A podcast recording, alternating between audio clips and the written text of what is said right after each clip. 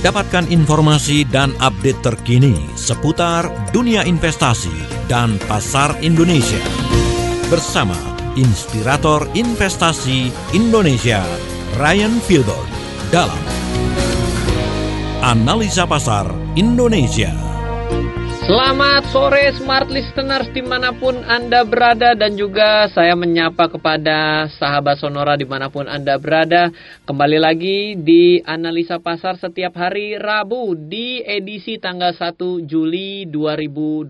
Wah kita sudah masuk di awal bulan Juli, bulan ketujuh dan Mari kita akan mulai membahas mengenai kabar dari industri keuangan dan investasi selama satu minggu terakhir. Untuk perdagangan dari Bursa Efek Indonesia, indeks harga saham gabungan hari ini akhirnya ditutup menguat sebesar 4.914 nilai penutupannya dan uh, menguat 0,18 persen mengalami kenaikan 8,996 poin dan pada perdagangan hari ini sebenarnya menarik sekali apa yang saya bisa ceritakan. Awalnya dibuka pada teritori positif di 4905 menuju level tertinggi di 4928 dan hampir sepanjang perjalanan hari ini sebenarnya kita dalam teritori negatif dengan titik terendah sampai dengan level 4885.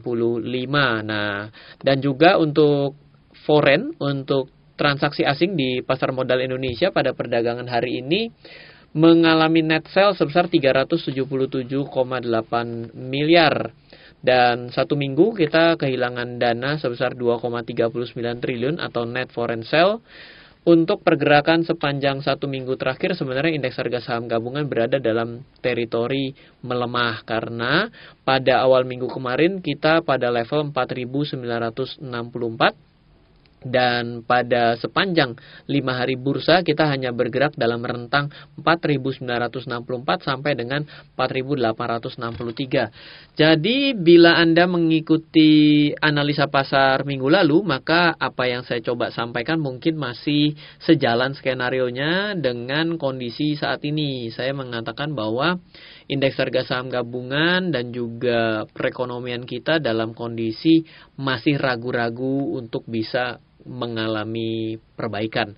Yang data-data yang mungkin sedang ditunggu adalah kita khawatir bahwa kita masuk ke dalam e, negatif rate untuk economic growth dan kalau kita dalam dua periode berturut-turut mengalami negatif GDP growth, maka kita masuk ke dalam kondisi secara teori disebut dengan resesi. Nah, dan juga seperti yang kita telah bahas dalam dua minggu lalu kalau nggak salah ya bahwa suku bunga acuan 7 days repo rate berada pada 4.25 setelah bertahan selama tiga bulan. Eh selama tiga bulan ya. Eh benar selama tiga bulan itu artinya adalah setelah dipertahankan tidak kuat dan turun artinya kemungkinan besar memang kita dalam posisi mengalami pelemahan secara daya beli ya. Tentu saja ya kita kan baru kembali dibuka secara PSBB nah sekarang kita akan berlanjut dalam pergerakan currency kalau kita perhatikan currency selama satu minggu kita mengalami pelemahan karena sudah pada level 14.299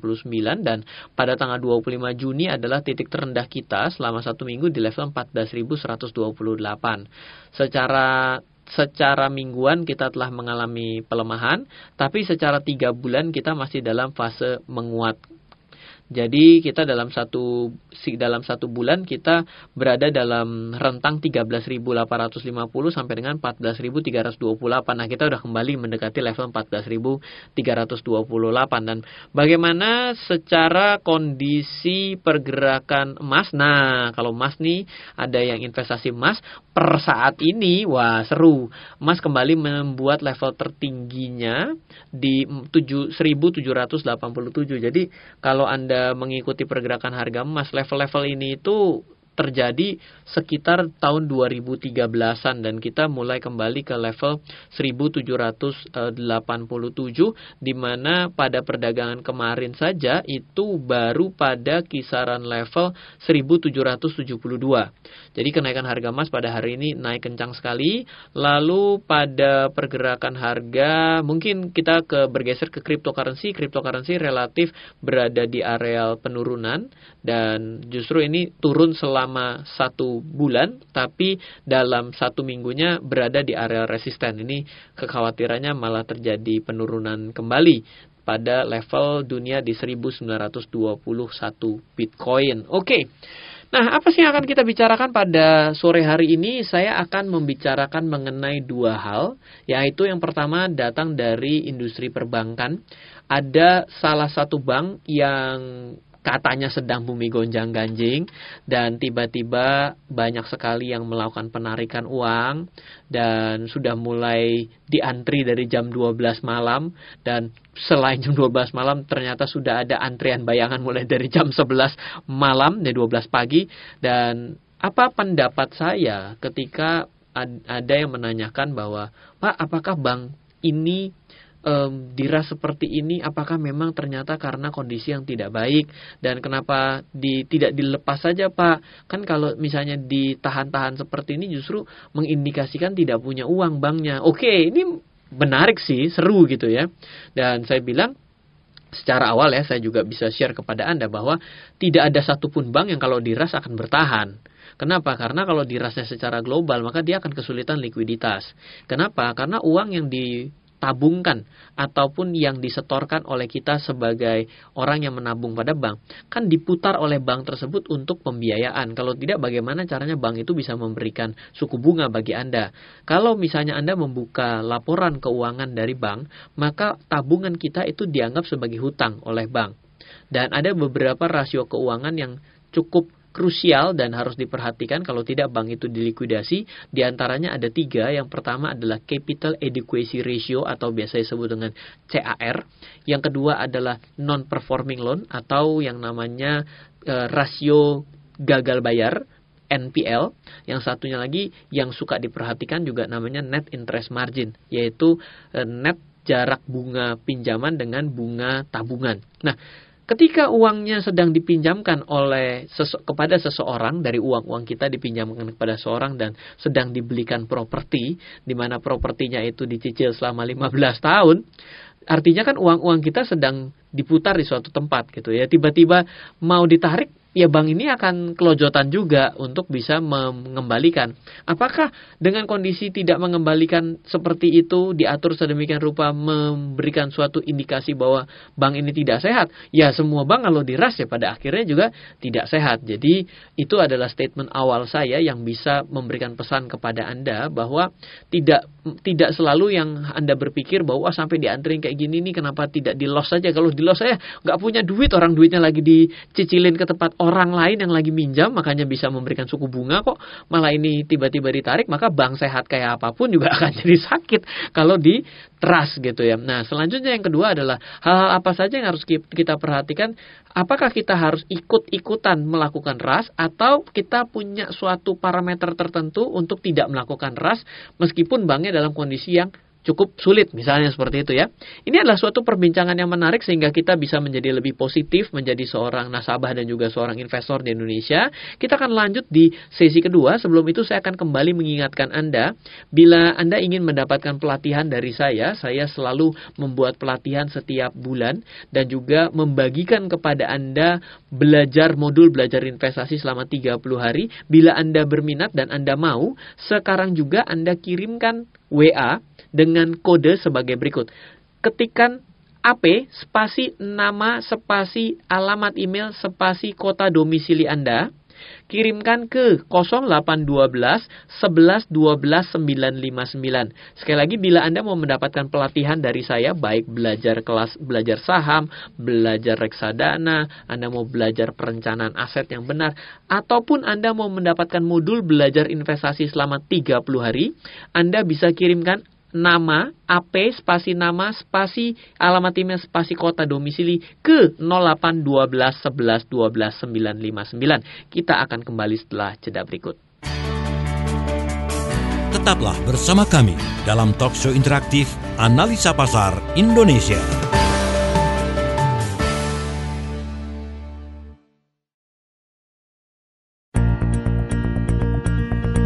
Kembali Anda ikuti talk show interaktif bersama Ryan Filbert dalam Analisa Pasar Indonesia. Ya, selamat bergabung kembali kepada Anda smart listeners dan juga sahabat Sonora yang mungkin baru saja bergabung. Saya juga ucapkan selamat datang dalam analisa pasar. Masih bersama Ryan Filbert. Setiap hari Rabu hanya di Smart FM Network. Dan apa yang kita perbincangkan di sesi pertama ya tentunya seperti biasa saya membahas mengenai yang namanya analisa pasar. Tadi saya sudah berikan analisa pasar selama satu minggu ini, selama satu bulan ke belakang. Mulai dari indeks harga saham gabungan, kita membahas mengenai emas, kita juga sudah membahas mengenai cryptocurrency digital asset, kita juga membicarakan mengenai nilai tukar. Nah, sebelum diakhiri pada sesi pertama, saya juga men-sharingkan kepada Anda terkait yang namanya salah satu bank yang sedang rame-rame diras oleh uh, nasabahnya gitu ya. Di mana salah satu teman saya menjadi nasabahnya dia curhat sama saya dan minta pendapat sama saya. Ya siapa tahu juga Anda punya masalah yang sama dan ingin mendapatkan suatu pandangan, maka teman saya pusing. Tadinya satu hari cuma bisa hari narik satu dua puluh lima juta. Lalu jam 2 pagi. Lalu ada antrian bayangan jam 12 malam. Ada antrian bayangan jam 11 malam. Lah, kalau kayak gini makin lama makin susah dia bilang. Apa nih yang harus dilakukan kok darinya bank sehat tiba-tiba di jadi susah untuk e, namanya apa untuk dikeluarkan. Padahal kan tabungan tabungan saya. Iya betul. Tapi saya mau kasih catatan. Bahwa yang namanya anda kalau misalnya nabung bank sehat kayak apa pun kalau diras itu pasti semaput. Kenapa kok bisa semaput? Lah karena uang anda itu kan ketika Anda masukkan uang sebagai tabungan, di dalam laporan keuangan bank itu dicatat sebagai hutang. Dan bank itu mengolah dana Anda untuk dipinjamkan kepada pihak lain. Nah sekarang kalau dipinjamkannya lagi seperti ya, pembelian KPR properti dibayar 15 tahun. Nah ini tiba-tiba semua orang minta ditarik maju. Hutang-hutangnya dia harus dikeluarkan. Iya semua bank juga pasti berat gitu. Nah tapi ya benar juga Wah, tapi Ryan kalau misalnya saya ternyata dalam masalah sehingga bank itu ternyata benar dilikuidasi, berarti saya bahaya dong. Ya, ini dia. Kita masuk nih di sesi kedua yang ingin saya ceritakan kepada Anda. Kalau ternyata ada beberapa catatan ini, sebenarnya Anda tidak perlu khawatir. Yang pertama, Anda tahu atau tidak bahwa semua bank itu adalah peserta penjamin LPS. Nah, ini penting nih. Cek lagi nih bang, Anda dia jamin LPS nggak? Apa itu peserta penjamin LPS? LPS adalah lembaga penjamin simpanan. Jadi kalau misalnya yang namanya tabungan Anda pada bank tersebut kurang atau sama dengan 2 miliar, maka aman sentosa. Kenapa? Karena kalau likuidasi, LPS yang tanggung dari pokoknya yang Anda punya, yang Anda ada di bank tersebut, tabungan Anda aman lah intinya. Nah, kalau Anda juga mengikuti e, berita, sebenarnya pada bulan April pun di tahun ini, LPS juga sudah melakukan yang namanya stress test jika ekonomi Indonesia memburuk akibat wabah corona. Dan LPS pada saat itu melakukan simulasi stress test dengan menggunakan potensi 8 bank gagal bayar ya. Dan itu ternyata masih mampu mereka untuk menghandle. Jadi, pertama kalau misalnya Anda saat ini sudah banknya dijamin LPS peserta penjamin LPS, yang kedua, yang Anda juga harus perhatikan adalah berapa besar uang yang Anda miliki pada bank tersebut. Kalau sampai dengan 2 miliar, sebenarnya tindakan yang Anda lakukan tiba-tiba ikut ngeras bank, itu adalah tindakan sebenarnya membuat bank itu semaput sekalian. Ya, ya kan? intinya yang namanya pasar itu kan adalah bergerak mengikuti orang yang rame-rame itu.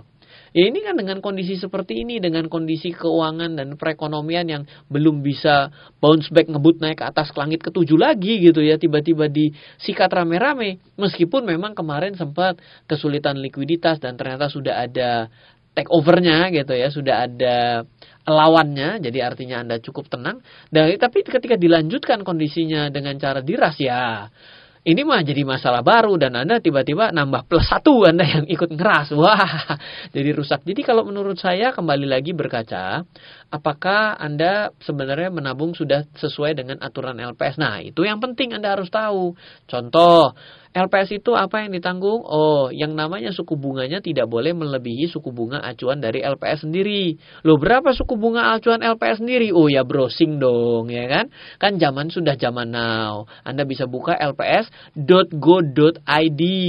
di mana tingkat bunga penjaminan sampai dengan 30 September 2020 Bank Umum itu 5,5 persen falasnya itu kalau bukan tabungan rupiah ya kalau falasnya satu setengah persen kalau BPR 8 persen nah anda juga tidak boleh ada catatan buruk secara slick yaitu BI checking kalau misalnya ternyata ada kolek, nah LPS Anda jadi gugur dengan sendirinya. Karena apa? Karena ada tindakan yang merugikan sistem perbankan.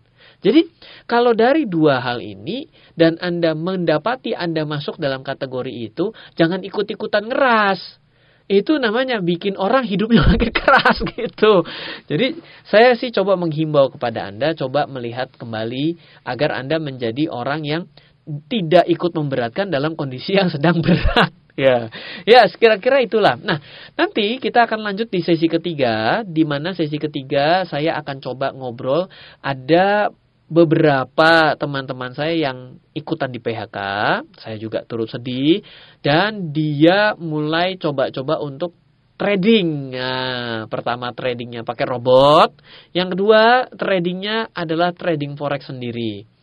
Nah, apa pandangan saya dan apakah trading forex itu menarik secara keuntungan? Oh, sekarang jelas-jelas saya akan ngomong ya bahwa yang namanya trading forex itu memang didesain untuk untung yang besar. Oh, ini nih ceritanya nih. Nanti seperti apa nanti kita akan lanjut di sesi ketiga. Sebelum itu saya akan kembali mengajak Anda untuk mengirimkan nama email dan kota domisili Anda.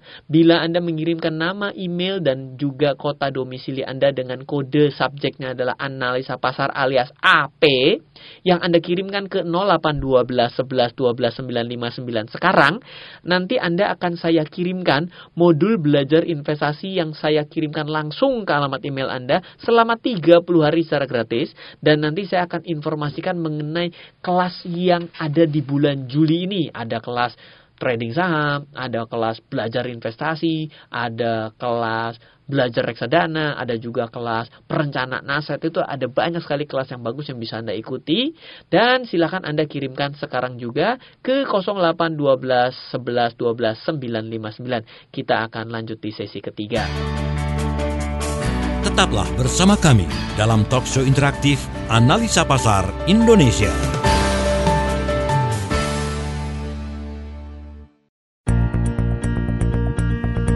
Kembali Anda ikuti talkshow interaktif bersama Ryan Filbert dalam Analisa Pasar Indonesia.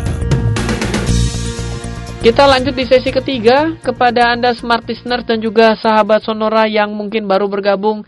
Sekali lagi selamat bergabung. Anda masih dalam analisa pasar di mana pada sesi pertama, sesi kedua tadi kita membahas mengenai bank yang lagi rame-rame diras sampai ngantrinya jam 11 malam dapatnya 25 juta doang gitu ya.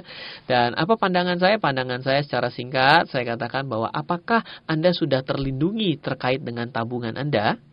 Ataupun deposito Anda atau penempatan Anda pada bank Anda dengan yang namanya lembaga penjamin simpanan. Dan apa itu lembaga penjamin simpanan? Anda coba browsing sendiri. Dan kalau ternyata Anda tercover hal itu semua jangan khawatir juga karena LPS sudah melakukan stress test untuk yang namanya kondisi gagal bayar dari 8 bank yang dilakukan pada bulan April tahun 2020 mereka sudah mengantisipasi akan kemungkinan-kemungkinan. Dan meskipun menurut saya sih pada saat ini bank yang dimaksud tersebut juga ternyata sebenarnya sudah mendapatkan lawannya, sudah mendapat new investornya. Jadi sebenarnya Anda boleh cukup santai. Tapi kalau Anda ikut-ikutan, sudah terjamin LPS Anda ikut keras itu namanya Anda mau membuat hidup orang menjadi sangat keras gitu ya. Itu saja. Nah, kita akan lanjut di sesi ketiga sesuai dengan janji saya. Saya akan coba kembali membahas mengenai yang namanya robot, robot trading. Yang kedua adalah teman-teman saya banyak yang di PHK. Ketika dia di PHK, dia mulai ngelirik-ngelirik nih, wah ini si Ryan nih sekarang nih ngomongnya mengenai investasi mulu, ada di TV, ada tulis buku, ada juga siaran di Smart FM nih, wah ini berarti kredibel nih untuk ditanyain rekomendasi apa walaupun saya nggak pernah kasih rekomendasi juga gitu ya tapi yang ditanyakan adalah mereka bertanya apakah mereka bisa mencari penghidupan dengan mereka di PHK dia menggunakan robot trading plus juga transaksi di forex. Nah, contekan pertama yang tadi saya ceritakan pada sesi kedua adalah yang namanya broker forex pasar forex itu ada, memang didesain untuk untung yang tinggi. Kok bisa Ryan untung tinggi? Kenapa bisa untung tinggi? Bedanya apa sama yang namanya trading saham? Oke, saya akan ceritakan begini.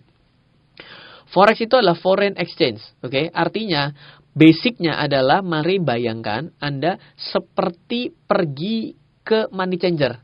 Misal umpama Anda pergi ke money changer. Halo Pak money changer, saya mau tukar dolar dong. Mau dolar berapa harga sekarang? 14.000. Oke, deal. Saya tukar yang 14.000 ditenteng bawa pulang 1 dolar. Oke dong. Sekarang saya mau tanya, kalau ternyata harga dolar jadi 15.000 satu dolar, berarti Anda mendapatkan keuntungan 1.000. Bagaimana cara Anda mendapatkan keuntungan 1.000? Caranya adalah Anda pergi lagi ke money changer, bawa satu dolar. Ini ekstrim ya, meskipun nanti Anda bilang, mana bisa pergi ke money changer bawa satu dolar? Ya iya. Ini kan cuma contoh sederhana dulu, ya kan? Anda pergi ke money changer, satu dolar tukar 15.000, bawa pulang dapat untung 1.000. Tapi kalau ternyata uang Anda sedikit atau terbatas, Anda akan berbahaya pada dua hal. Satu, Anda pergi ke tempat money changer saja itu sudah habis di ongkos. Iya dong. Berarti kalau Anda punyanya cuma 5 dolar, berarti cuma 14 ribu jadi 15 ribu cuman untung 5 ribu. Wah cilaka 200. Bayar ongkos parkir saja sudah nggak cukup gitu ya. Yang kedua, baru parkir harga sudah turun. Jadi tinggal 14.500 umpamanya. Berarti Anda kehilangan banyak hal yang boleh dibilang apa yang Anda lakukan kayak gitu, oke okay kalau duitnya gede. Yang kedua adalah oke okay kalau tidak bentuknya konvensional kayak begitu. Karena apa? Karena Anda melewatkan banyak waktu yang terbuang. Nah, berbicara mengenai transaksi trading forex sebenarnya adalah Anda berbicara juga pertukaran mata uang. Anda punya view bahwa euro akan menguat terhadap US dollar maka apa yang akan dilakukan? Anda menjual US dollar Anda dibelikan euro. Atau terbalik, Anda berpikir bahwa US dollar yang mengalami penguatan.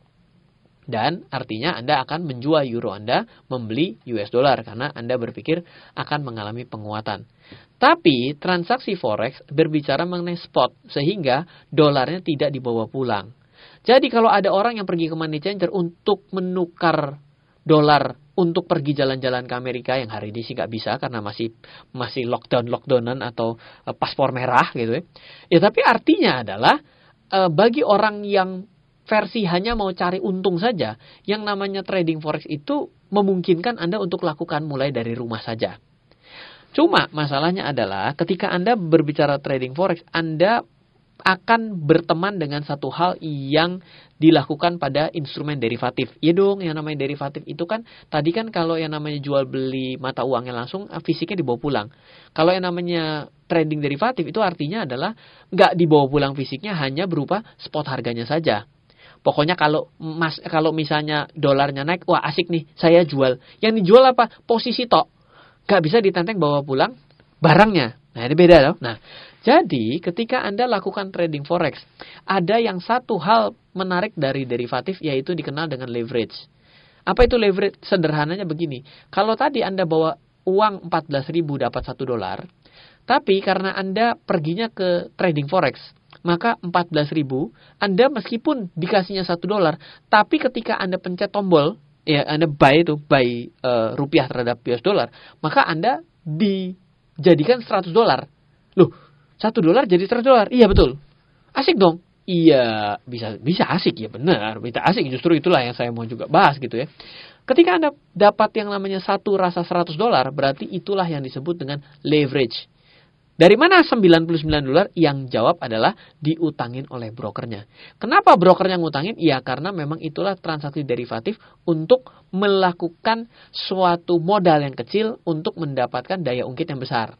Ya samalah dengan Anda pinjam hutang ke bank itu sama aja Anda lagi transaksi leverage kan dengan dibantu hutang bank untuk mendapatkan omset yang lebih besar kan gitu ya. Nah, itu terjadi pada transaksi forex. Nah, ketika satu menjadi 100, pertanyaannya sederhana. Andaikan andaikan saja naik satu uh, andaikan saja ternyata mengalami kenaikan satu persen, satu persen saja loh, berarti 100 dolar satu persennya adalah satu persen, eh satu persen, satu dolar. Nah, satu dolar berarti andai kan harga dolar rupiahnya nggak ke mana-mana berarti setara 14 ribu. Mantap nggak? Nenteng 14 ribu, nuker jadi satu dolar, satu dolarnya itu dipinjamkan 99 dolar, jadi 100 dolar, 100 dolar naik satu persen, berarti dapat satu dolar, modal 14 ribu, dapat 14 ribu. Wah, tomar kotop, betul? Profit 100 persen. Asik kan? Nah itulah kesimpulan awal yang tadi saya kemukakan bahwa memang yang namanya orang trading forex itu marketnya mendesain Anda untuk untung besar. Betul? Tapi saya selalu bilang ceritanya nggak selesai sampai sana. Ceritanya adalah Anda juga didesain untuk rugi besar. Loh kok bisa? Ya bisa dong. Coba sekarang bayangkan. Kalau 100 dolar yang dipinjamkan 100 dolar dari 1 dolar dipinjamkan jadi 100 dolar. Ternyata turunnya 1%.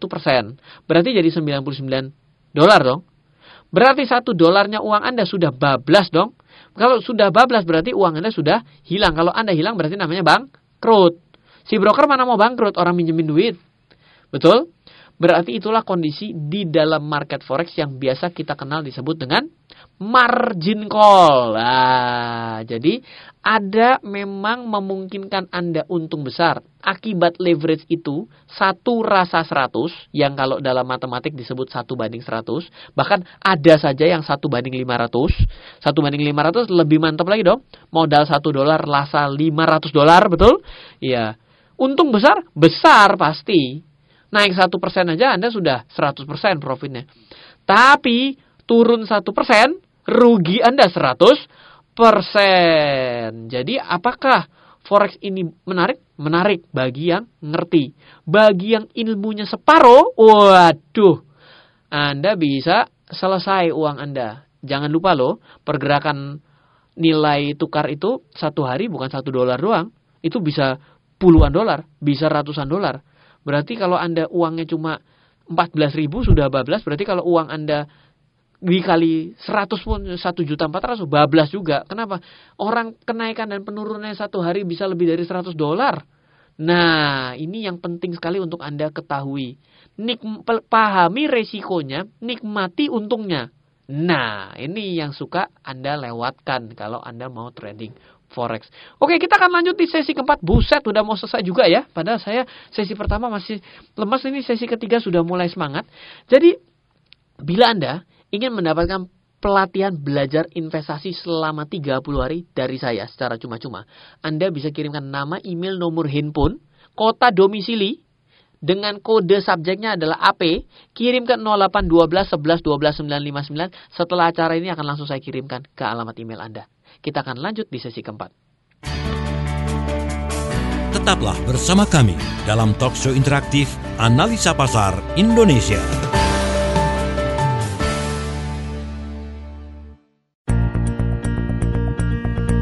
Kembali Anda ikuti talk show interaktif bersama Ryan Filbert dalam Analisa Pasar Indonesia. Ya, kita sudah sampai di sesi keempat, Smart Listeners dan juga sahabat Sonora. Ya, ini cepat sekali berlalu. Ya, mungkin saya akan usul ke Smart FM untuk bikin langsung tiga tiga ini ya tiga jam berturut-turut biar seru gitu ya. Oke kita akan lanjut di sore hari ini analisa pasar itu membahas macam-macam mulai dari bicara mengenai bank yang diras kita juga berbicara mengenai transaksi forex itu ternyata besar resiko dan besar keuntungan jangan dibalik besar keuntungan besar resiko maka anda bisa kagak lihat resikonya. Nah yang selanjutnya sudah transaksi forex dilakukan dengan robot. Apakah yang namanya robot trading ini benar bisa membuat Anda pasif income? Betul. Dan jangan lupa gampangnya, kalau ada pasif income berarti ada namanya pasif spending. Kalau lebih parah lagi jadi bukan pasif profit tapi namanya adalah pasif loss. Do nothing dan Anda loss. Kenapa kan robot yang mengerjakan? Nah, saya sebenarnya sudah pernah membahas.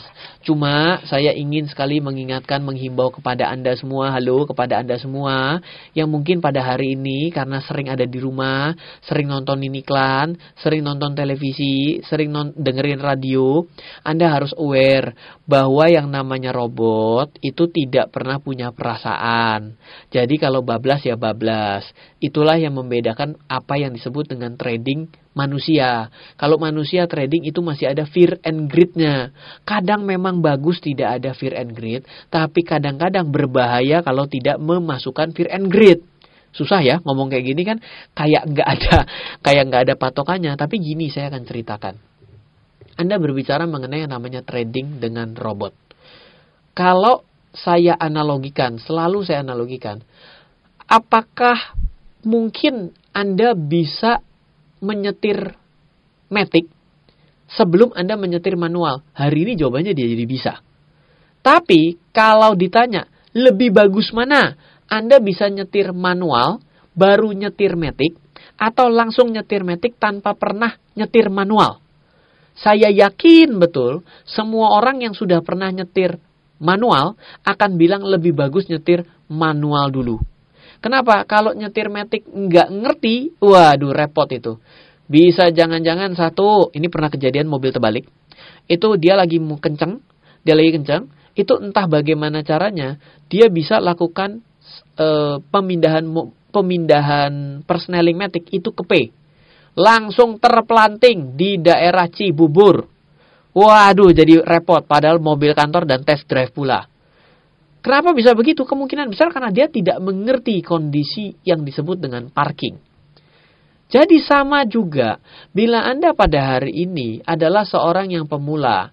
Saya tahu Anda mungkin frustasi karena di PHK bingung cari kerjaan. Sudah cari kerjaan, umur sudah deadline pula karena masuk ke dalam era usia yang rawan untuk antara bisa cari kerja baru dan tidak. Tapi kalau Anda mulai dari hari itu juga, mulai belajar trading, usia Anda sama saya mulai 16 tahun yang lalu, usianya sama-sama nol. Tapi bedanya saya memulai di usia 18. Anda memulai mungkin di usia 45 tahun.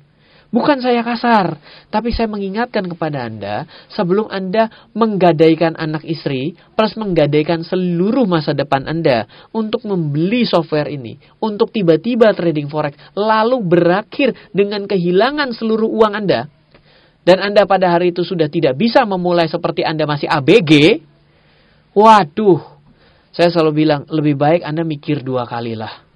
Iklannya enak, omongannya asik, tapi pada akhirnya semua disclaimer Bapak Ibu. Disclaimer itu artinya ketika semua transaksi mengandung resiko, semua resiko ditanggung penumpang. Just in case Anda meninggal dunia, ya penumpang, ya berarti ya sudah. Itu kan resiko Anda sudah dibacain di awal. Pokoknya kemarin saya ada buka transaksi broker forex itu diteleponin. Bapak apakah tahu bahwa trading forex adalah suatu hal yang sangat berisiko? Tahu. Berarti tahu Bapak bisa kehilangan uang Anda. Tahu. Coba bayangkan kalau ada orang-orang yang pada hari ini belum tahu sama sekali. Kata-kata itu tuh sangat mengerikan loh Bapak Ibu. Artinya, inget ya, kalau ada apa-apa, gue sama sekali nggak tanggung jawab. Ya, ngomong kayak gitu. Tapi iya memang benar harus kayak gitu gitu. Tapi kalau misalnya Anda hari ini sama sekali nggak tahu tiba-tiba menggantungkan harapan hidup Anda dengan sebuah robot dan Anda menggantungkan seluruh uang Anda, Waduh, semoga siaran ini bisa menyadarkan Anda bahwa apa yang Anda lakukan itu Anda sedang menggantungkan leher Anda. Oke okay ya, jadi eh, clear sekali. Saya bukan mengatakan bahwa robot itu robot itu jelek, tapi saya hanya mengatakan robot itu bisa gagal. Kalau sedang gagal, itu seperti mobil metik sedang mogok. Ada loh mobil metik mogok zaman dulu itu repot, tidak bisa dipindahin persneling sehingga nggak bisa didorong. Kalau hari ini Anda pun kalau misalnya mobil metik mogok, Anda pun lagi bingung betul bagaimana caranya taternya betul. Nanti didorong bagaimana bisa di kan nggak bisa di ini nggak bisa di apa dimainkan persneling gigi satu untuk digas kan dengan kondisi akinya yang sudah kurang bagus betul nggak? Bagaimana caranya harus ngejumper. Nah ini kan berarti pengetahuan lebih. Dan itu biasanya akan mendapatkan pengetahuan kalau Anda sudah menguasai manualnya.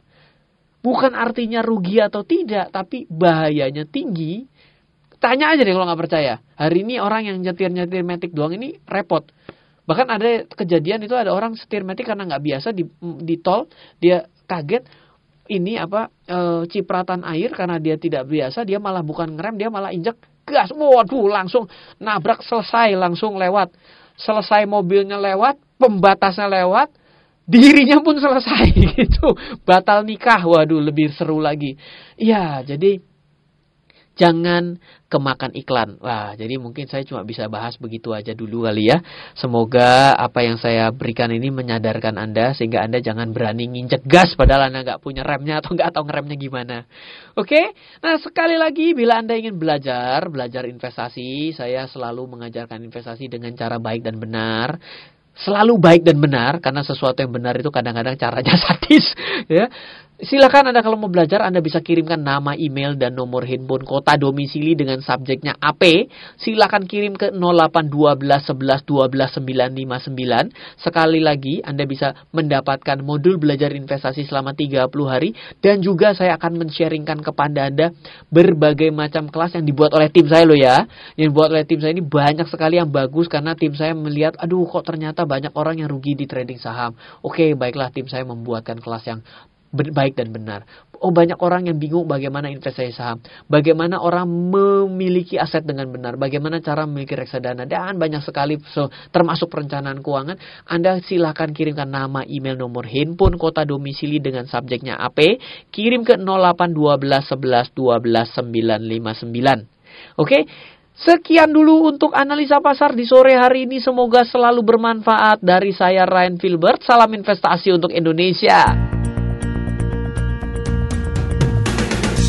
Baru saja Anda simak ulasan mengenai pasar Indonesia dan berbagai peluang di dalamnya dalam talk show Analisa Pasar Indonesia bersama inspirator investasi Indonesia Ryan Filber. Sukses untuk bisnis Anda. Terima kasih dan sampai jumpa.